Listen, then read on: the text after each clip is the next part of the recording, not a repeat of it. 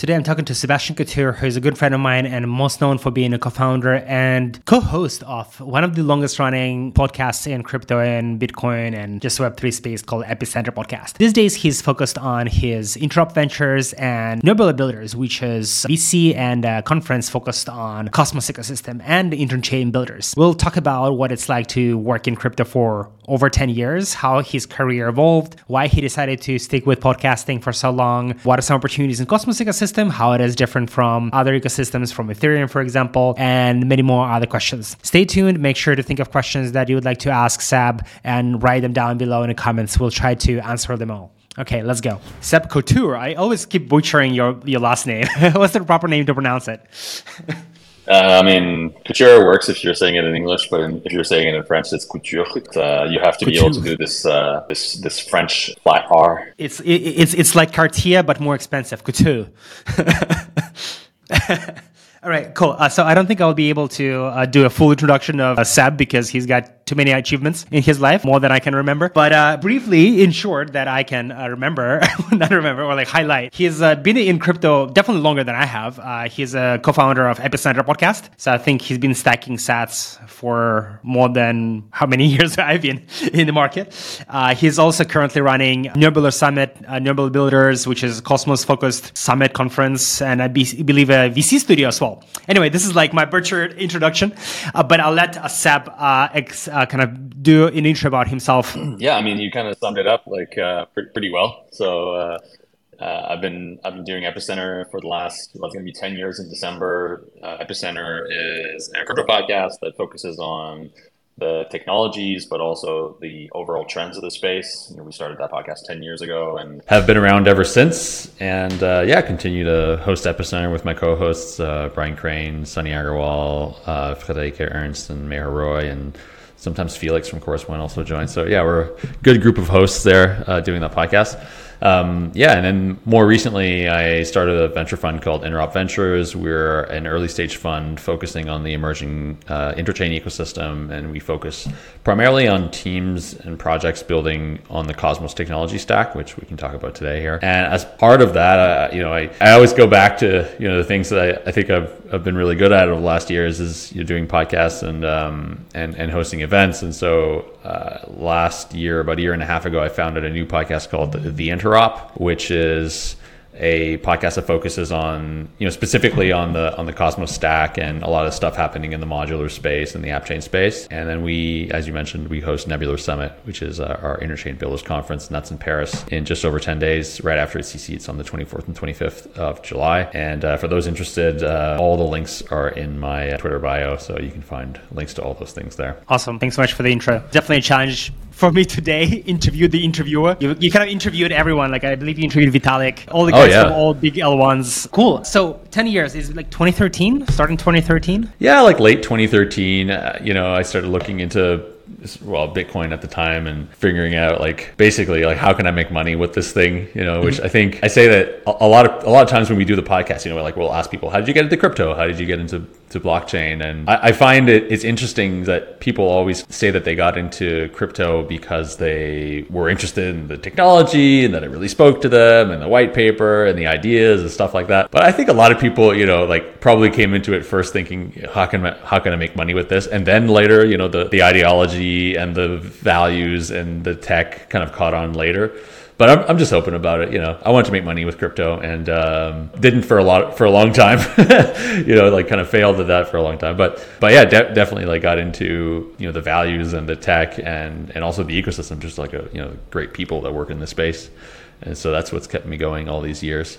Do, you remember which channel you discovered Bitcoin for the first time? Was it Reddit? Was it somewhere else? Was it? I oh no, I don't remember. I mean, I, am a big podcast listener, so I, I started listening to Let's Talk Bitcoin. Uh, for those who remember, Adam B. Levine, who's now at the CoinDesk, but uh, Let's Talk Bitcoin podcast with Andreas Antonopoulos at the time, and actually they you know they, they kind of incubated Epicenter in a way. They, they were um, we were on their network for for a while, and um, and definitely like help us get us get off the ground in the beginning. And you know, Ep- Epicenters had its phases for sure. You know, there was like the beginning where like it used to be called Epicenter Bitcoin, and we focused primarily like on you know Bitcoin because that that you know, mm-hmm. Bitcoin and a couple of altcoins, you know, because that's all there were back in the day. I think our first episode was on like Kanye Coin, which was some weird thing that got shut down. Oh.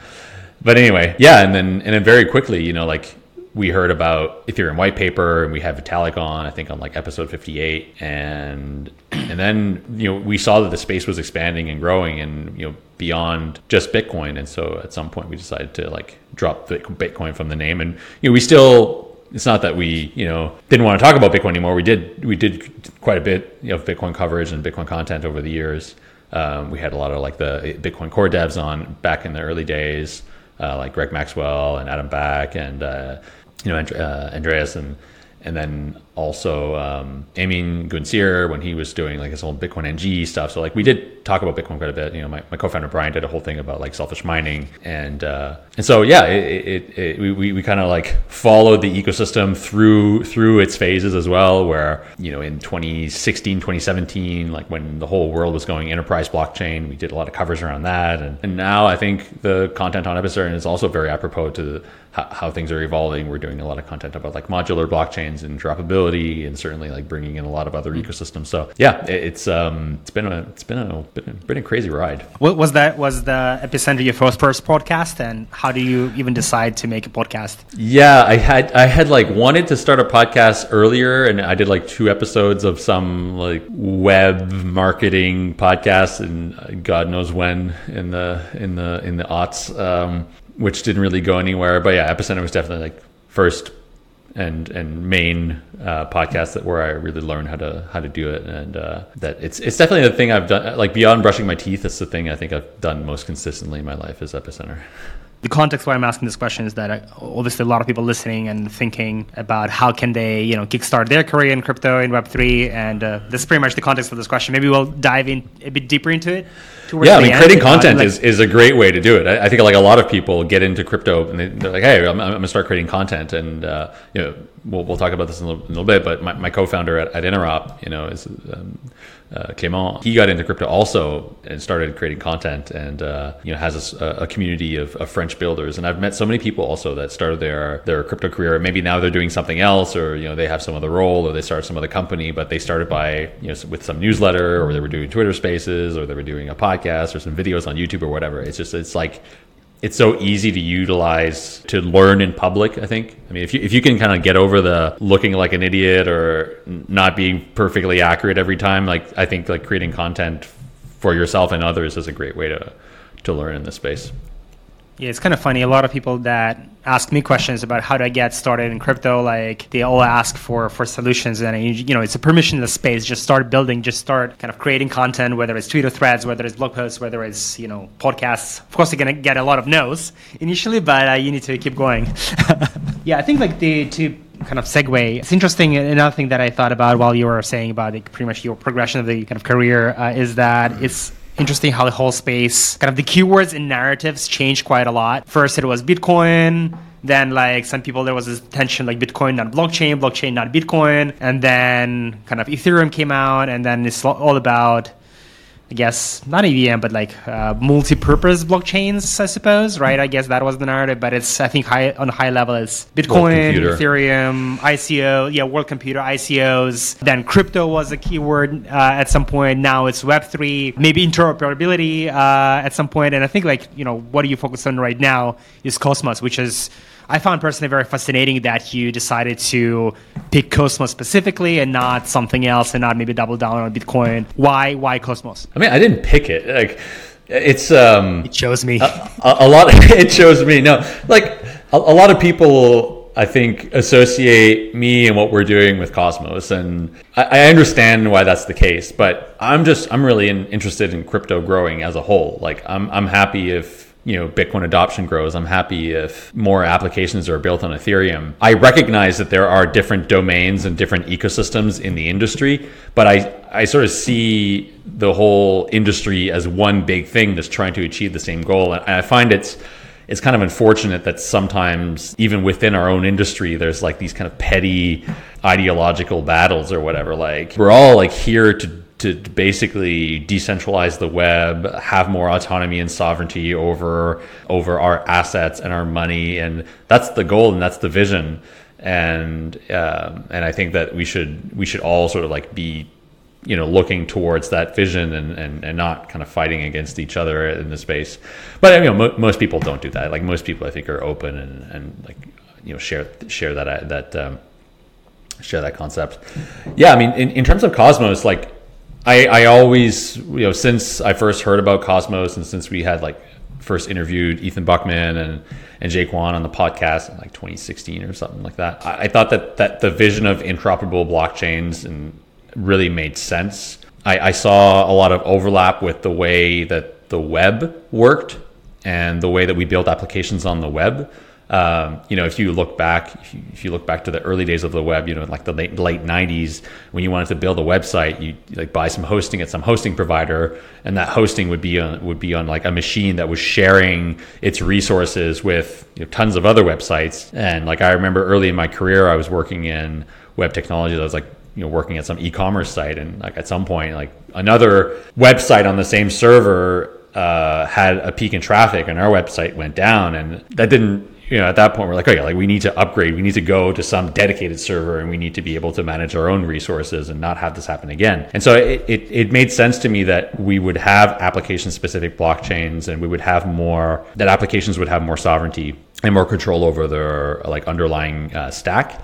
And so th- that vision, I think, is you know was was an interesting way to scale blockchains, and it turns out a lot of other ecosystems are now coming to that same realization, or like came to it in parallel, like you know with uh, whether it's Ethereum or Polygon or or, or, or other ecosystems you know the, the the way to think about scalability is to modularize and to to have more sovereignty over over the app. And then for that you need interoperability like the composability the the composability uh, assumptions that we have around say ethereum like early ethereum kind of fall apart. And so you need to have interoperability standards to allow state and to allow assets to move freely between all of these kind of sovereign domains of, uh, of state.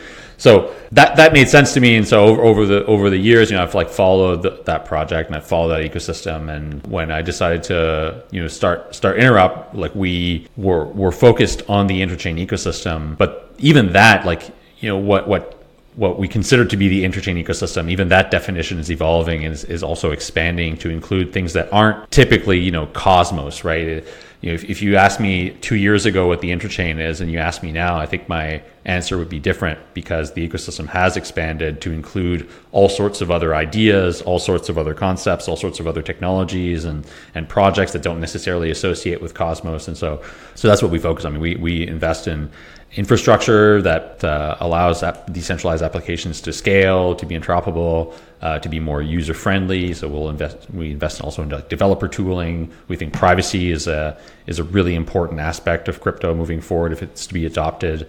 And, and also custody is also like a really big like a, a big challenge that we need to overcome if we want more people to to adopt. So in summary, you know, uh, I've said a lot here, but you know, I think the, the, the interchain, uh, the idea of the interchain, the idea of the, the interoper, these interoperable applications is really just like the blockchain ecosystem, right? In, in reality, it's, it's applying the, the notion of what the internet is to decentralized, sovereign, distributed, censorship resistant applications. So we have a lot of people listening to us who are looking either for jobs or opportunities or uh, they wanted to they're going to be starting their own company someday. What would you say at the top let's say three five like big problem areas opportunities in cosmos ecosystem that either they should be founding companies in that area or maybe joining those companies that are building already solutions in, in these problem areas and opportunity areas? Yeah that's a that's a great question. I mean, there, there's obviously like a lot. Uh, I just have to sort of think about what are the most important ones. I, I think so. Like in Ethereum, when when Ethereum came about, you know, th- there was a lot of because everybody was using the same underlying state and there was composability. I feel like a lot of the developer tools there was there was some homogeneity around around the developer tooling and the, the, the different tools that came up in that ecosystem, right? Everything is like already interoperable and composable, and so people sort of like build on top of what other people are building. Like the, the concept of money Legos because every because uh, applications are um, because applications are sovereign in, in the interchain ecosystem or like on the Cosmos side. You know, a lot of a lot of applications will use the same SDK, right? So they use the Cosmos SDK. Uh, chains obviously interoperate using the IBC protocol, and so like that layer of like that those, those technology those technology pieces are there, and they're really important. But there's like stuff. There's still like a lot of you know core software functions that are that are missing and I think those are more on the developer tooling side. And so I think building really robust developer tooling that allows developers to like launch their application specific blockchains uh, is one important place. I, am still like you know there's a lot there's a couple of wallets in the in the Cosmos ecosystem. I think a lot of them are doing things very well, sort of independently. But you know I, I like I don't want to hurt anybody's feelings here because I know a lot of people who are building these wallets, but I feel like there there is kind of a um, there there's a lack of like a very great like a really really great experience about around using all of the Cosmos applications and the interconnected blockchains. And so that I think is a big opportunity. And I think that the opportunities will continue to to become apparent as, you know, Celestia launches, um, as all of these new uh, layer ones in the Cosmos space are launching. So like Neutron and Sei Network and Saga, and so these are, you know, these are um, kind of sector specific uh, chains. So so Saga you know, is really kind of focused on gaming. Uh, Sei Network is focused on capital markets and finance, and you know in each of these little kind of mind like sub ecosystems of the interchain, there will be opportunities to build like better developer tooling, to build you know better experiences for users to interact with these products and the, with, with, these platforms, and um, so there's yeah there's tons of opportunity here. One of the things I think that people can can probably, you know, if, if anyone's listening that wants to find work in the space, I think that you know learning learning about CosmWasm is a is a huge plus. I think like if you're you know if you're like a Solidity a Solidity developer. Uh, or if you're coming from, say, like Solana or some other ecosystem, learning about CosmWasm, I think, is, is a huge is a huge benefit, and it's certainly something that will help you get get opportunity like get access to opportunities in the space. And so, CosmWasm is this WASM VM that is compatible with all Cosmos SDK chains and allows you to build, you know, smart contracts um, on on Cosmos chains, and um, and CosmWasm is is now you know that that the module and is now incorporated in most Cosmos chains, and so a lot of Cosmos chains are, are now using CosmWasm to build custom functionality rather than building new modules from the Cosmos SDK. I, I, realize this might be a little technical, but essentially there's the Cosmos SDK that has some mod, you know base modules for building application specific blockchains, but those modules are really hard to write, and and so a lot of teams now are using CosmWasm. Like basically they're Im- embedding smart contract functionality onto chains, and, and they're leveraging they're leveraging that to build custom functionality instead because it's easier easier to iterate, better developer tooling. It's written in Rust, etc. And so that I think is a, a, a, big opportunity for people who are looking for, for work in the spaces to learn uh, learn CosmWasm. And actually, right so just right now, there's a CosmWasm conference and hackathon happening in Berlin called AwesomeWasm. So I'm, I'm, I'm, sure you know people can look that up, and I think there's probably live streaming. And then at Nebular Summit, we're doing a full day of, of workshops about well, a lot of those workshops will be about CosmWasm on the 23rd of, uh, of July. That's Nebular Hack Day, so people can come there and, and learn from the experts. Are you able to maybe name some of the companies that you invested that are hiring right now and you'd like mm. to send some of the uh, talent their way both technical and non-technical so far everything you mentioned sounds very like developers developers mm. developers i'd like to hear like what are some opportunities for creating more content or maybe community building marketing explaining technical docs perhaps yeah, I wish I would have looked at uh, all our portfolio companies um, sort of hiring before this, but um, yeah, I, I, I don't uh, I don't have them off the top of my head, but but yeah, there's lots, bound lots by of an NDA. Lot, lots of teams. Uh, yeah, but I mean, you know what? Like uh, Nebular Summit has a deal with.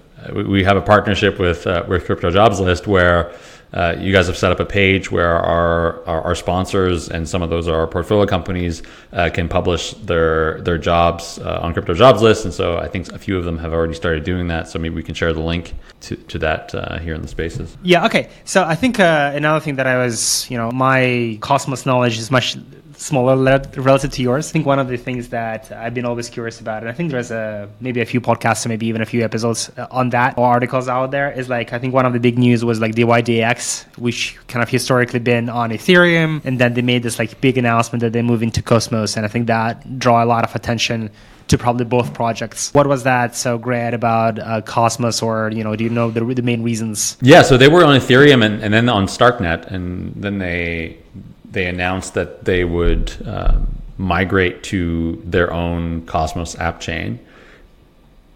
And they actually just launched uh, testnet. Uh, I think it was like last week or mm-hmm. like ten days ago. So, uh, so DYDX is now uh, live on testnet as a Cosmos SDK blockchain.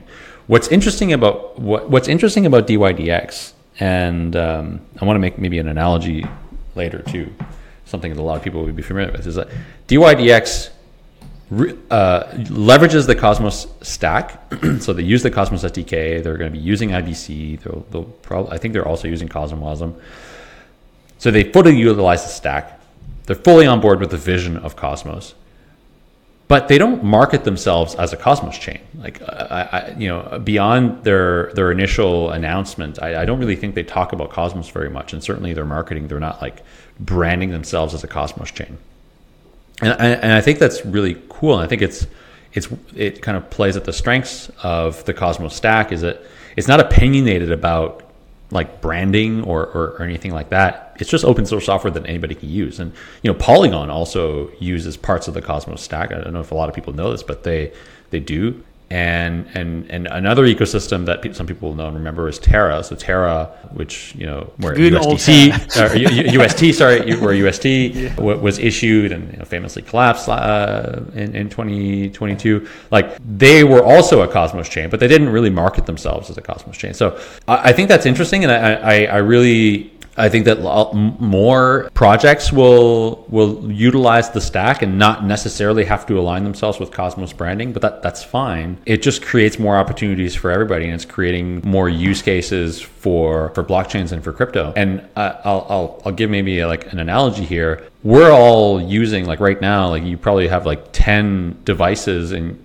around you that are using uh, the Unix kernel and parts of the Linux stack none of those devices brand themselves as Linux. So like my MacBook and my iPhone are using the, the, Unix kernel and, and parts of the Linux stack. They're, you know, Apple doesn't brand themselves like, hey, like we're a Linux company or, you know, we're, our, our operating system is Linux. No, they use the open source software. They build great products with it because it's a great piece of technology. And that piece, that technology has had like a vision about how operating systems should be architectured, how systems systems should talk to each other, you know, like a security model, and then all of the open source developers that build on it. Like it's really powerful and it's it's really useful to society. And so I see Cosmos as kind of a similar in, in a similar sense where it's it's a piece of technology that sure has maybe some like you know some branding attached to it in the form of Cosmos and Atom because that was kind of the flagship chain there but over time, that is going to become less and less relevant. And we'll just be using technologies that don't really associate with like one or another ecosystem. And I'll, I'll reference back to a, a, podcast that I heard recently with, with Hasu, you know, who's a, like a crypto researcher that a lot of people will know from Twitter. Mm-hmm. And he said something to the effect of, you know, in, in five years from now, it'll be very difficult to know whether you're using Cosmos or Ethereum because it's not going to matter anymore. The layers of abstraction between the operating system you know the, the underlying technology substrate and the applications will be so far removed that you know it's not going to matter anymore. It just it just won't. So I, I forgot I forgot where we started here but essentially yeah that's that's kind of how I see this mm-hmm. you know moving forward. Yeah we started with the uh, DYDX moving to uh, right that's right yeah. Yeah so it's like it's like you know it's like a, you you might you might start a company tomorrow and you might be building some embedded device that has an OS on it and you'll probably you'll probably choose to use Unix if you're gonna if you're gonna do that. Mm-hmm and a lot of companies are doing that, but none of them are saying like we're Linux companies. They're just building mm-hmm. companies and products. They just happen to be using open source software that, that's mature, that well designed, that has a developer ecosystem, that has all sorts of software built for it and modules and extensions, etc. And so like I think that's where I see Cosmos going. Cool. Uh, some you mentioned something very interesting just now. I'm pretty sure not a lot of people are aware. I certainly was not aware of that. Uh, you mentioned the Polygon uses parts of Cosmos Stack. Do you know which specifically which parts of it? I, I think Polygon's kind of evolved over the years, but I believe they use Tendermint. I mean, I, mm. I think they forked Tendermint. Uh, they don't I don't think they use the Cosmos SDK, but or maybe they use parts of it, but they, they certainly or at least they use Tendermint for yeah. for consensus, right? For consensus, yeah. Basically, how did the idea of a conference came about, right? So, like, you moved on to start a VC and then uh, started a podcast. So, where those things came at the same time, and then you decided to do a conference, which is kind of like next level chaos of organization. Conference is like the the most amount of effort and coordination that needs to be done. Yeah, I mean, like last year, we, we like EthCC was coming around, and it's like there's no Cosmos content, or there, there, there's no real Cosmos or Interchain conference happening in Paris around EthCC. There's all these other events, and yeah, let's let's do like a side event, and that turned into being like a one day, like a pretty big side event. It was like a one day conference with a bunch of sponsors and everything. There's a community of people that came around uh, that that that uh, sort of gathered around this this this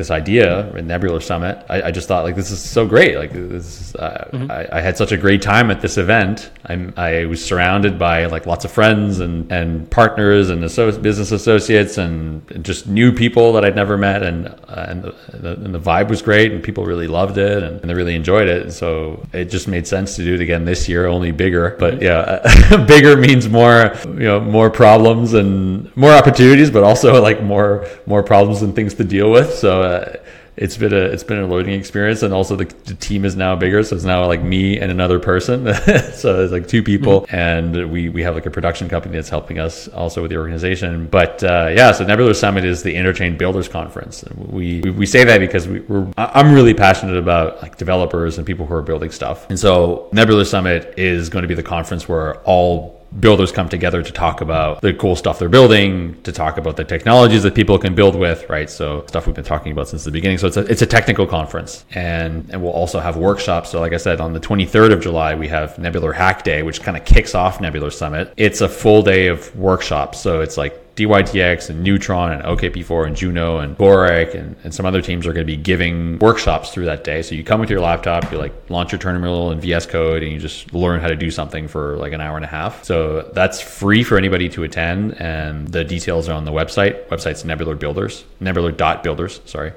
Um, and we'll. Uh, all the links are in my my Twitter bio. And then 24th and 25th is Nebular Summit. That's the conference, and this is where it's basically just like three day, two days of technical talks uh, on on on three different stages. We have over, I think we're going to have like 80 speakers.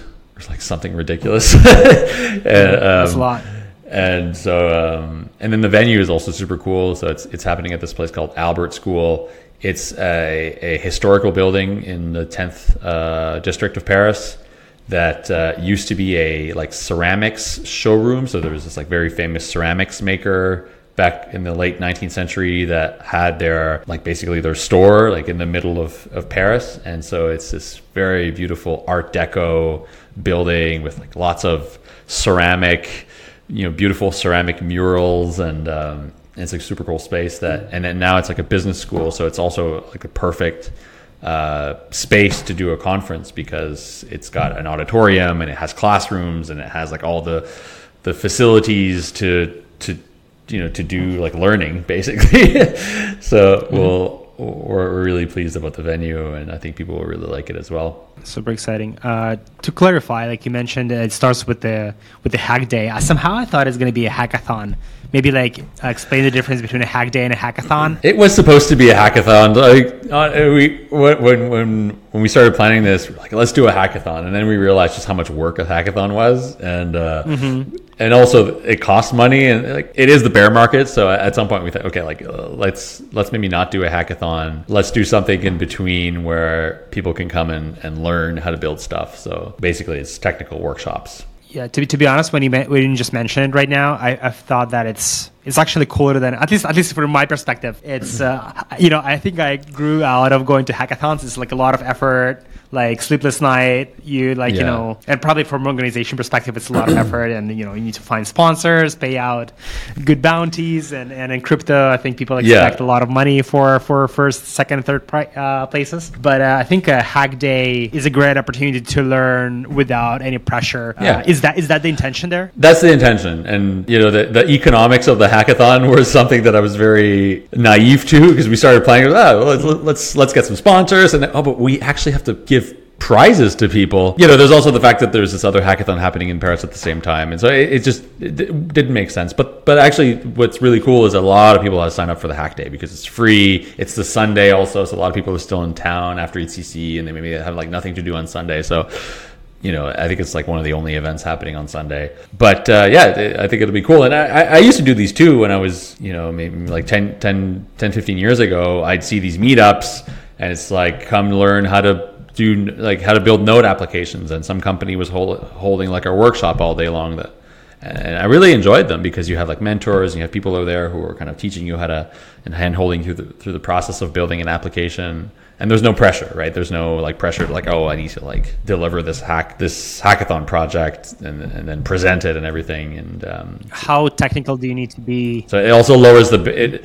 well, I mean, I think you need to be fairly technical, right? Because you need to know how to code. But you know, I think that's the only the other thing that's kind of interesting about it is even if you're not like mega mega technical, you can still come to the thing. You know, listen to the presenter, maybe follow along, maybe ask questions. Like you don't have to be doing the workshop. You can also sit through the workshop, and we want people obviously to come with their laptops and, and like hack away, you know. But it's it's open to anyone. So uh, anybody who wants to learn or expand their knowledge uh, should definitely come as come. long as there are seats left i suppose uh, is there like a limit of how many people you expect oh yeah, there's seats left. We still well, there's there's still spots left for for both uh, Nebular Summit and for the conf- and for the Hack Day. Yeah, super exciting. Uh, yeah, so we have about 20 minutes left. I know you have a super structured day and you have a conference to organize, among a thousand other things. So yeah, let's uh, do another 10 minutes and then maybe 10 last minutes for for Q and A. Hopefully, we'll have some good questions.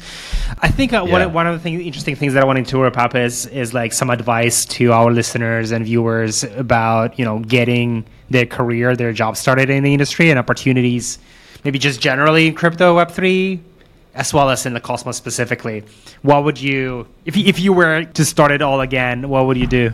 If I had to start again, and If you were to start uh, it like in 2023, what would you focus on? oh, that's a good question. I mean, it depends on what you're into. You know, really. I mean, I know you can code a little bit, right? But you, you, I don't think you classify yourself as like a complete. yeah. So if I had to start today, what would I focus on? Start a podcast. I mean, I would probably start a podcast, right? uh, no, I, I think yeah, I think I would start a pod. Probably start another podcast. Probably do it differently though. I mean, you know, you, you kind of build habits after you do something for ten years. So I it's it's very difficult for me to like. S- step away from the way I've been doing things for the last 10 years and when people listen to the interop they, that probably shines through it's very difficult for me to stay consistent with writing I've always said like oh I want to do a newsletter like I want to write and it's I find that to be the thing that I've wanted to start lots of times and have never really stuck to it. But if someone's into writing, like starting a newsletter is a great way to learn and also make money, you know, if you can build an audience. So on that on the content side, there's yeah, there's also like obviously lots of opportunities for developers. So, you know, I think that would probably be the second thing that I would do is I really like if I'd start again, I'd, I'd really get into the, to, I'd, I'd spend more time coding. Like I, you know, I did a lot of coding in my early career when I was working in Web two, and when I came into crypto, I kind of stopped coding. I regret it to some extent because I like it, and uh,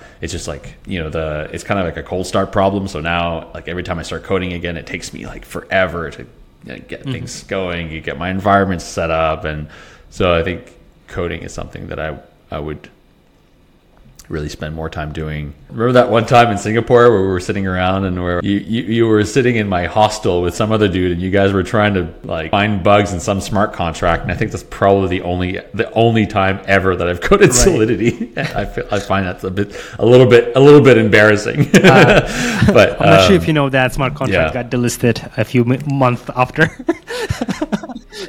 yeah, yeah, yeah, yeah. I don't remember what it was, but I Uh, remember I it think was. there was a blog post it- somewhere. It, it ended up being pretty catastrophic. yeah, I think there was a blog post somewhere. Yeah. It was me and Wadzia uh, from I, I think he's now Yeah. with uh, also some VC VC fund.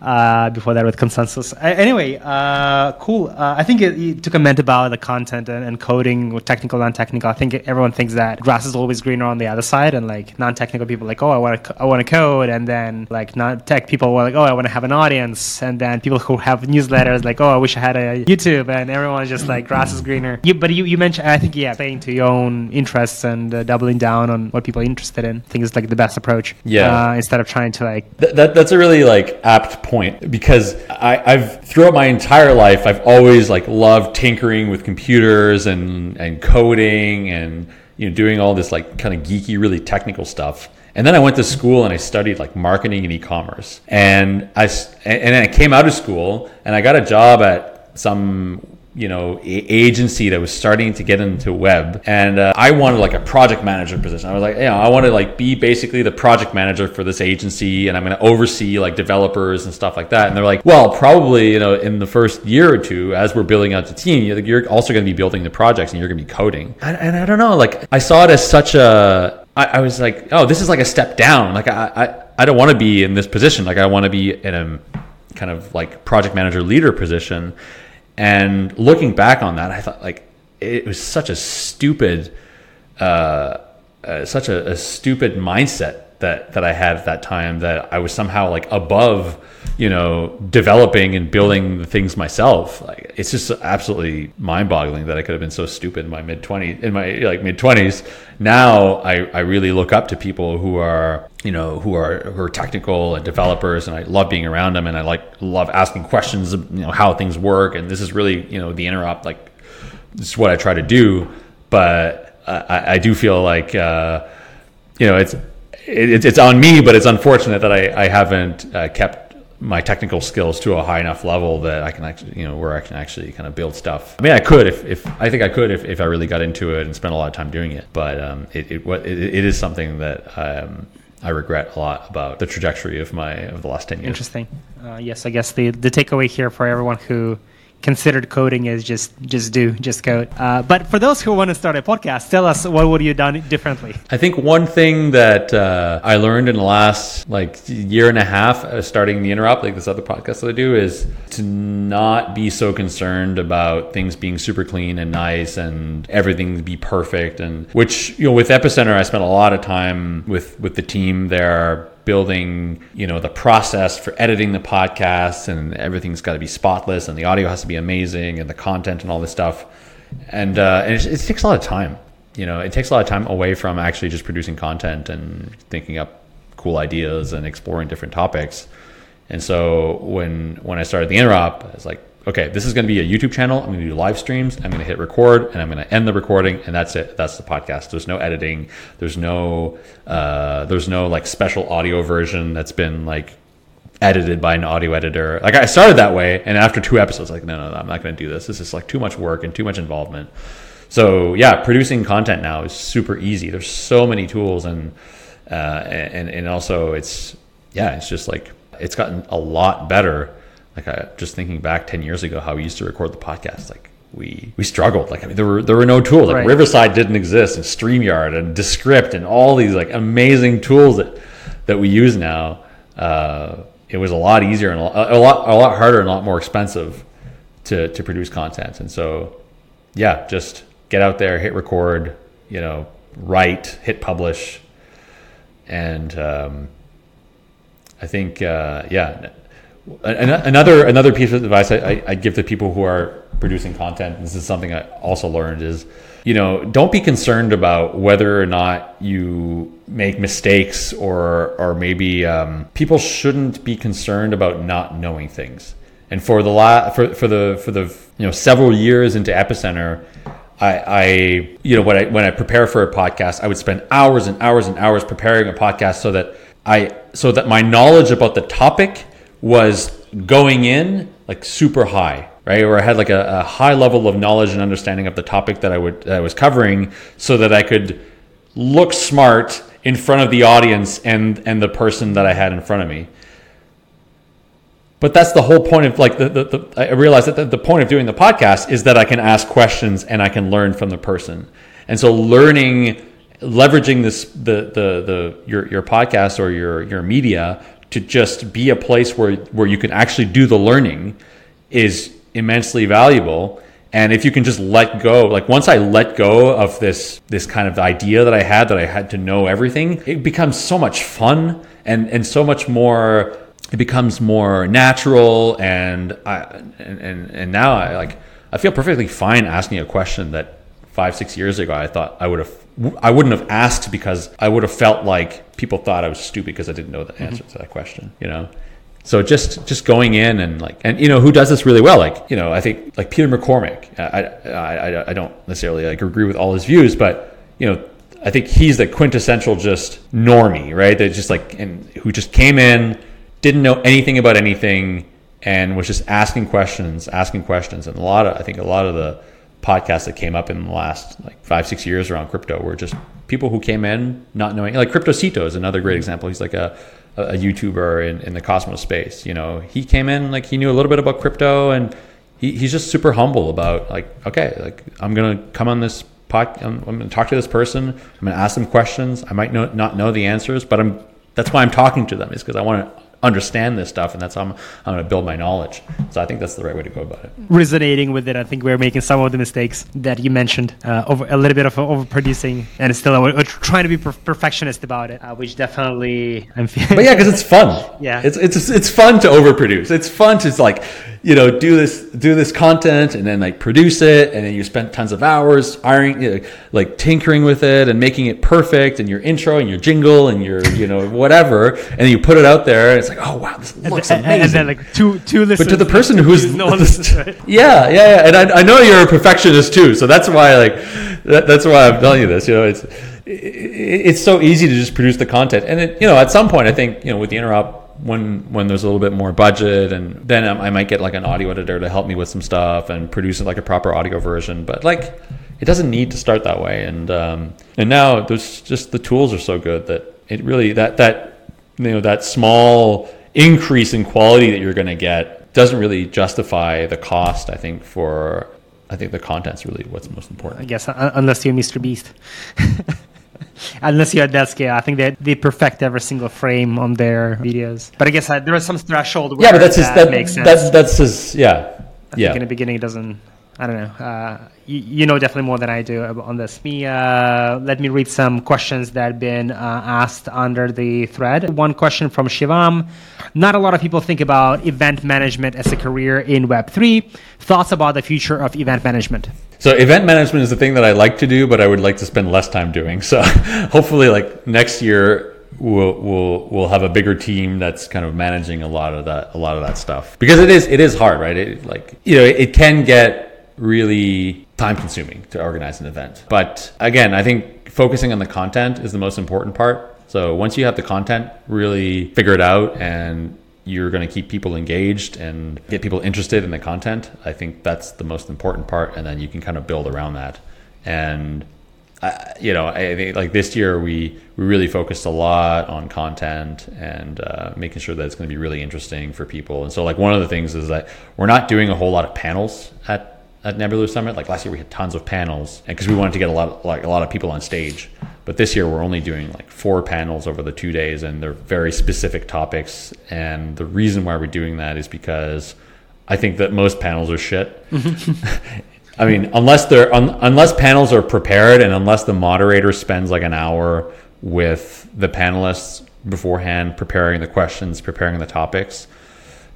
You know, a lot of panels are just like you know four guys or girls coming on stage with a moderator. They haven't prepared anything. Maybe they've received some questions beforehand but they haven't really discussed about where they want to go. You have to make a panel engaging. And so anyway so we're, we're, we're limiting the amount of panels but we're going to have debates which i think is like an interesting format that uh, that people will appreciate and that always get maybe a little bit spicy. How would debates look like? I've never been at a conference debate session? Well, we're still still figuring out what that's going to look like. But basically, we'll have two people with opposing views, or yeah, some uh-huh. some opposing uh, values, and someone who's there to kind of moderate, like ask questions and uh, and and, and moderate. But the but the key is that we have two people who are like in, in uh-huh. opposition to some extent. Uh-huh. Yeah. Will you have someone from uh, European Union with central bank?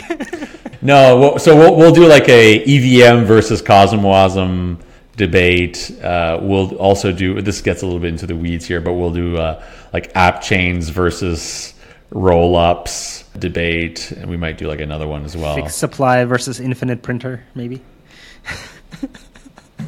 I, I, like how you just nodded and that's a good one. Didn't say anything. Cool.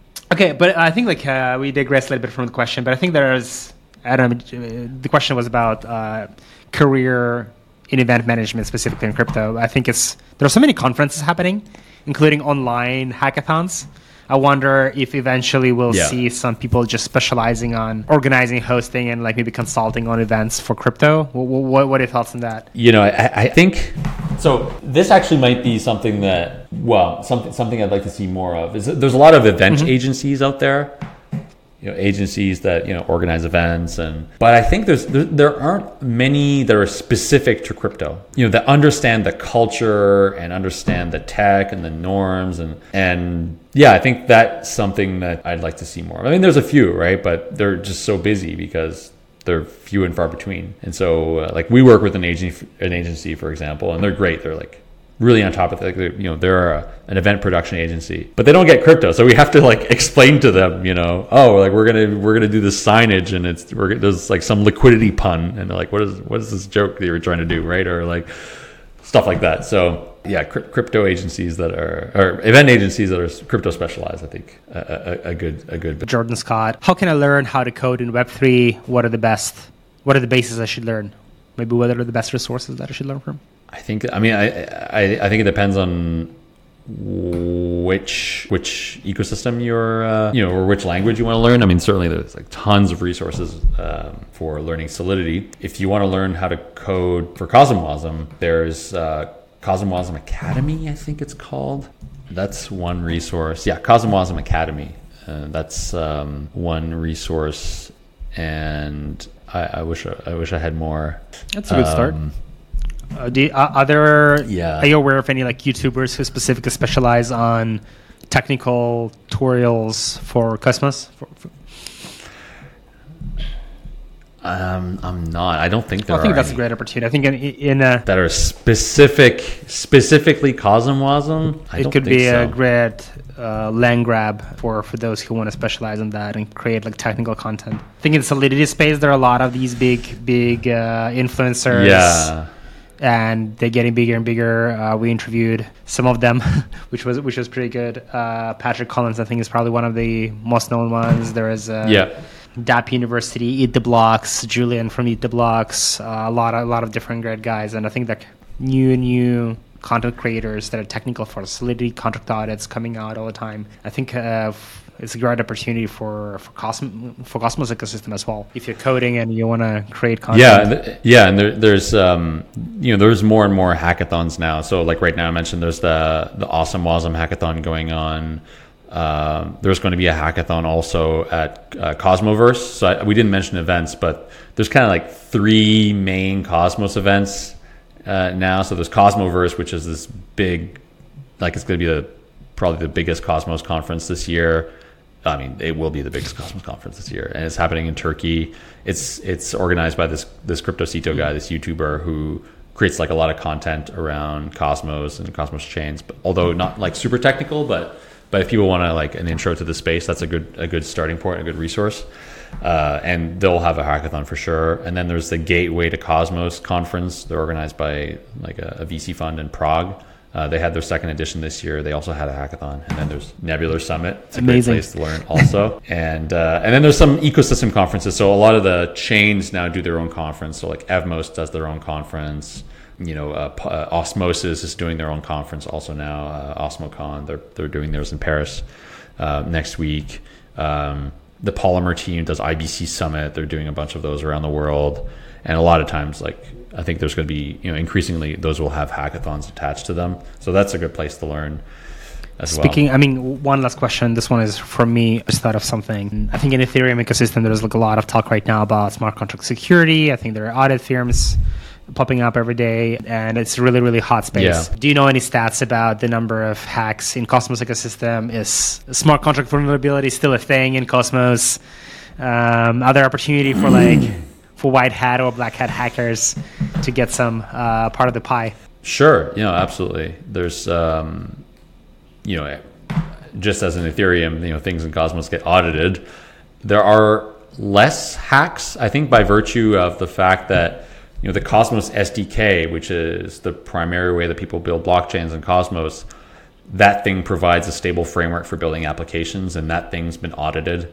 And so, by using the Cosmos SDK, you're kind of protecting yourself against a lot of the lower level vulnerabilities, and also just the fact that like you know solidity is great but there are a lot of inherent vulnerabilities to in solidity like reentrancy attacks and things like that that just don't exist uh, when you're using something like the Cosmos SDK and certainly Cosmos uh, CosmWasm as well. There's a lot of like built-in security features there in, inside that language that protects that protects applications from a lot of the main vulnerabilities that's that Solidity developers have to build around. Like you have to like build your application in a certain way to avoid that sort of those sort of vulnerabilities. Well, in, in CosmWasm, they don't really exist from from just the way this is constructed. Um, but yeah, there's there's always opportunities for there's always opportunities for uh, like s- people to audit and uh, more security in the space. Cool. Another question from uh, Shivam. Um, since you interact with many Web3 founders and leaders, what are the key few key features or behaviors that you've seen consistently across like successful founders? Like focus is a huge one, and uh, and focus in there's different layers to focus. I think there's focus just being able to focus on the task at hand, right? So that's kind of like the lower the lower level thing, like day to day to to be focused and structured. But then there's focus on the problem that you're solving. So one of the things that we look for when when we talk to teams is you know are are these founders really focused on this problem or are they just chasing some some industry trend you know when when that when this particular trend is over are they going to just like pivot to another trend and so we look for for founders that are that have identified a problem that they really want to solve and they're like super super focused on on solving and that they're going to try to solve this problem no matter what happens no matter what the market trends are whatever no matter where they for like a bear market or or a bull market whether or not they have investors whether or not they have traction like that's the main thing that we look for in uh in founders. I think i think one thing that is also uh, really really valuable in a founder is someone like a technical founder, but who also has business development skills. So, you know, a lot of times we'll we'll find this dynamic with the CEO CTO, where you have like a, a CEO who's maybe more outgoing, who's going to be doing like the business development and the outreach and everything, and a CTO that's probably a little bit less so and more focused on the tech. I find what founders I find really captivating are, are those who, who who can handle both. Who can like like w- w- one one example here is like is um, is Ismael from Lagrange. He he can talk about zero knowledge, and like I, am totally lost. I don't know what he's talking about. he really.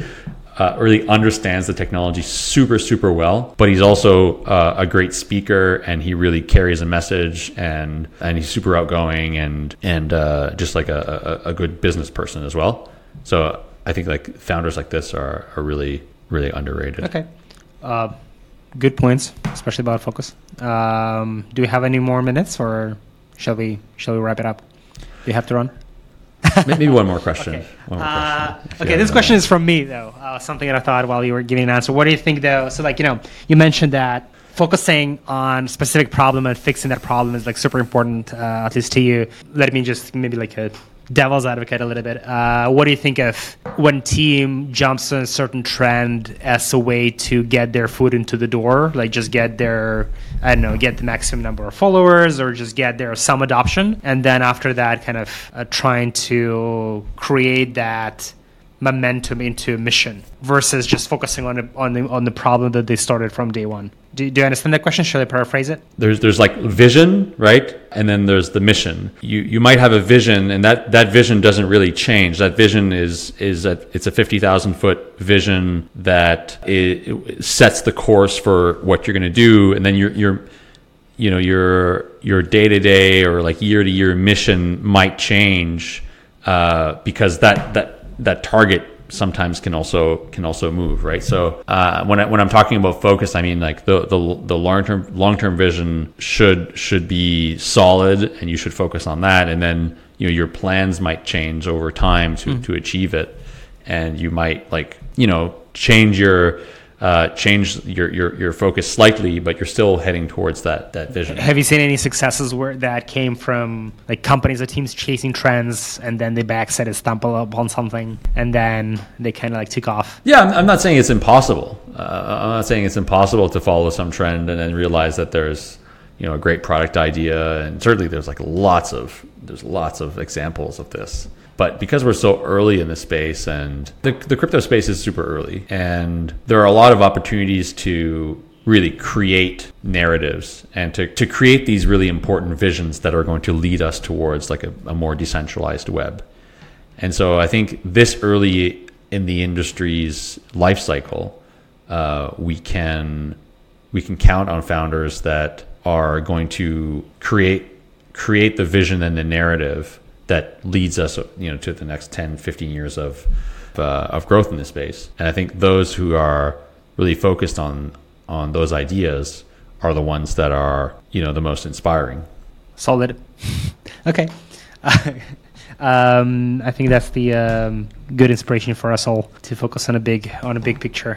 Uh, and re- and i think like uh, one thing that i just mentioned is that we're still super early. I think it's a good reminder. I think it's it's uh, yeah. feels especially so during bear market. Anyway, it's quite interesting that he's still seeing that after like ten years in the space. Yeah, I think for me, I've always really been since I've gotten to crypto, I've been interested in the vision, right? The the, the Web three vision like how we execute the vision i think has has changed over the years i mean certainly it's changed over the years but the overall goal is still the same mm-hmm. it's it's about it's about creating a web that is more decentralized where there's more sovereignty and um, and a web that's more open and um, mm-hmm. i think that that has not really changed over the last you know whatever 13 years since bitcoin was 100% i think we're still definitely far away from it.